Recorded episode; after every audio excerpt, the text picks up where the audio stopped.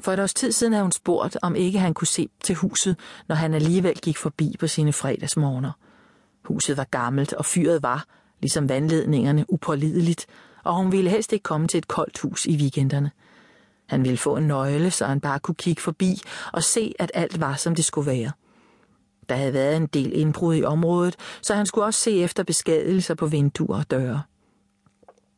Opgaven krævede ikke det helt store, men en gang om måneden lå der så en kuvert med hans navn på i brevkassen med et i hans øjne fyrstligt beløb. Desuden syntes han, at det var rart at gøre lidt nytte. Det var svært at gå og ikke lave noget, når man havde arbejdet hele livet.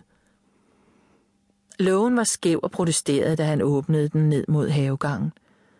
Der var ikke skovlet sne, og han spekulerede på, om han skulle bede nogle af drengene om at hjælpe hende med det. Så noget var ikke et arbejde for damer. Han fumlede med nøglen og var omhyggelig med ikke at tabe den i det dybe sne. Hvis han først blev nødt til at lægge sig på knæ, ville han aldrig komme op igen. Trappen var tiliset og glat, så rækværket var til god hjælp. Eilert skulle netop til at sætte nøglen i låsen, da han så, at døren stod på klem. Han åbnede den undrende og trådte ind i gangen. Hallo? Er der nogen hjemme? Måske var hun kommet lidt tidligere i dag. Ingen svarede. Han så sit eget åndedrag stå ud af munden og blev pludselig bevidst om, at der var isnende koldt i huset. Med et blev han rådvild. Noget var galt, og han fik en fornemmelse af, at det ikke bare var fyret, det drejede sig om. Han gik gennem værelserne. Intet så ud til at være blevet rørt. Huset var lige så ordentligt, som det plejede at være. Video og tv stod, hvor de skulle.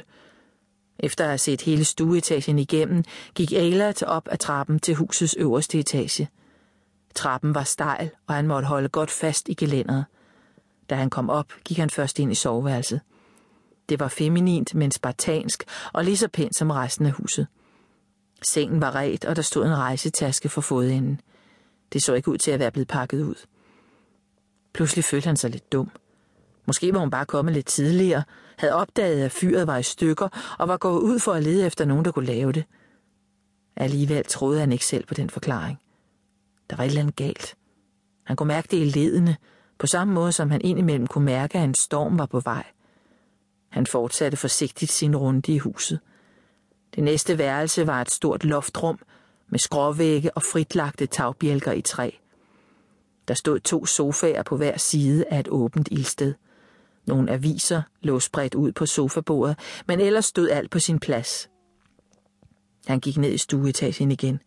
Heller ikke der var der noget, der ikke så ud, som det plejede. Hverken køkkenet eller stuen så anderledes ud, end det plejede. Det eneste rum, han manglede, var badeværelset. Et eller andet fik ham til at tøve, inden han skubbede døren op. Der var stadig ikke en lyd. Han stod stille et øjeblik, indså, at han opførte sig lidt fjollet, og skubbede så endelig beslutsomt døren op. Sekunder senere løb han hen mod hoveddøren så hurtigt han kunne. I sidste øjeblik kom han i tanke om, at trappen var stejl, og fik fat i gelænderet for ikke at stå på hovedet ned ad trappen. Han stampede gennem sneen på havegangen og bandede, da lågen gjorde knuder. Ude på fortoget stansede han i vildrede. Lidt længere nede ad vejen så han en person nærme sig i rask trav og genkendte straks efter Toders datter, Erika. Han råbte til hende, at hun skulle stoppe.